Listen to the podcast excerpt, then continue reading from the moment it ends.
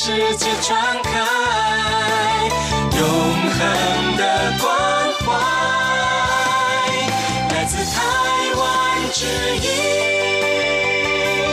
RTI。Quý vị đang đón nghe chương trình Việt ngữ Đài RTI truyền thanh từ Đài Loan.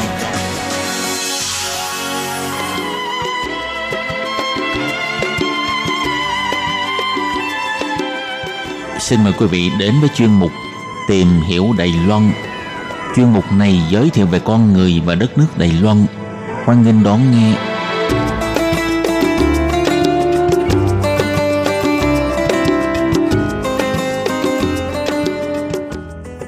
Các bạn thân mến, Hải Ly ờ, xin chào các bạn. Hoan nghênh các bạn đến với chuyên mục tìm hiểu Đài Loan vào thứ hai hàng tuần. Thưa các bạn, ngày mai, ngày 10 tháng 12 là ngày kỷ niệm tròn 40 năm sự kiện đảo Mỹ Lệ Mấy Lì Tảo Sự Kiện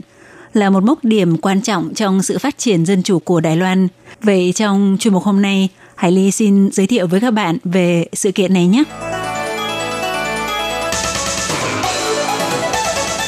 Thưa các bạn thì ờ, sự kiện đảo Mỹ Lệ Mấy Ly Tảo sự kiện hay còn được gọi là sự kiện Cao Hùng Cao Trúng sự kiện xảy ra vào ngày 10 tháng 12 năm 1979 và bị chính phủ tưởng kinh quốc khi đó do Đảng Quốc dân cầm quyền, gọi là vụ phản loạn sự kiện bạo động Cao Hùng. Thì ờ, vào ngày 10 tháng 12 năm 1979 tại thành phố Cao Hùng đã xảy ra một sự kiện xung đột lớn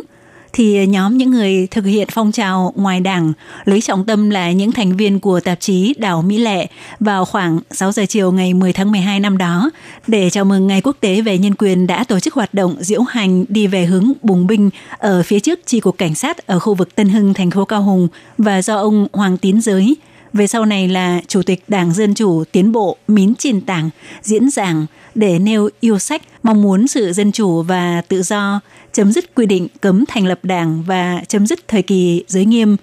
Thì trong quá trình diễn ra hoạt động này, có một nhóm thanh niên đầu chọc khoảng trên 20 tuổi, có đeo huy hiệu bầu trời xanh, mặt trời trắng, không rõ là từ đâu đến, nhập vào đám đông và ném trứng gà, thách thức diễn giả.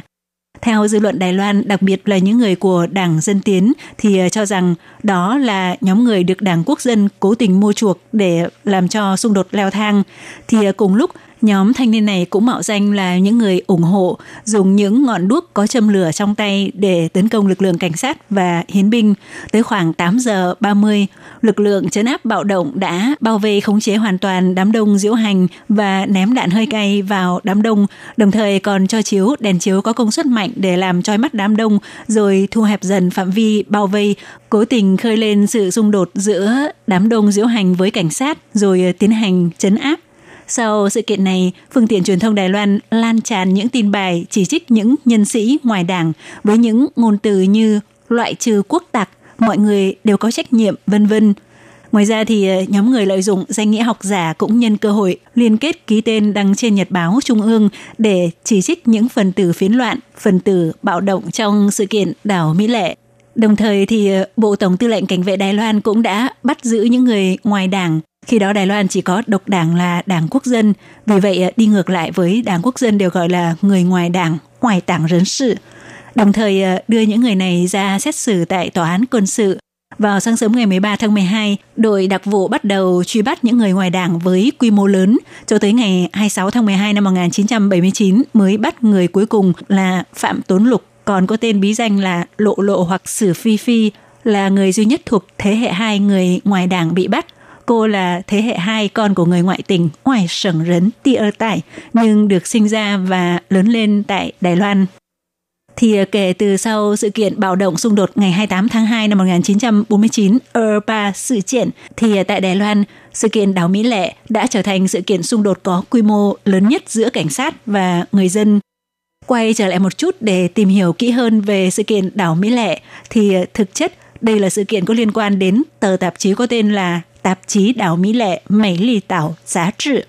thì tháng 8 năm 1979, có một nhóm người ngoài đảng, tức những người không theo đảng quốc dân và có chủ trương thành lập chính đảng khác, đã sáng lập ra tạp chí Đảo Mỹ Lệ phát hành hàng tháng và tổ chức buổi tiệc chào mừng sáng lập cuốn tạp chí tại nhà khách Trung Thái. Khi đó thì nhóm người của tạp chí Chí Phân, Chí Phân Giá trị là cuốn tạp chí chính luận của phái cực hữu Đảng Quốc dân đã tới để gây rối. Cảnh sát chống bạo động cũng huy động lực lượng rất đông tới chấn áp. Và do tạp chí Đảo Mỹ Lệ gây ảnh hưởng tới hình ảnh của chính phủ giới nghiêm của Đảng Quốc dân nên chỉ phát hành được có 4 kỳ. Tổng số lượng ủy viên lần lượt tham dự hoạt động của tạp chí Đảo Mỹ Lệ cộng lại có tới những 91 người, đã tập hợp được tất cả các nhân sĩ ngoài đảng khắp nơi trên toàn quốc, hình thành chính đảng không có tên gọi – Trụ sở của cuốn tạp chí này treo biển thành lập tại thành phố Đài Bắc và tại khắp các địa phương đều có chi nhánh. Khi đó do nhiều người sau này trở thành cán bộ nòng cốt của Đảng Dân Tiến đảm nhiệm các vai trò chính như ông Hoàng Tín Giới, sau này là Chủ tịch Đảng Dân Tiến khóa thứ ba và thứ tư, đảm nhiệm làm người phát hành. Ông Hứa Tín Lương sau này cũng làm Chủ tịch Đảng Dân Tiến là chủ tòa soạn – Phó Tổng thống Lữ Tú Liên và ông Hoàng Thiên Phúc là ủy viên lập pháp những khóa đầu tiên của Đảng Dân Tiến thì ờ, đảm nhiệm làm phó tòa soạn. Ông Trương Tuấn Hùng sau này là trưởng thư ký Đảng Dân Tiến, đảm nhiệm tổng biên tập.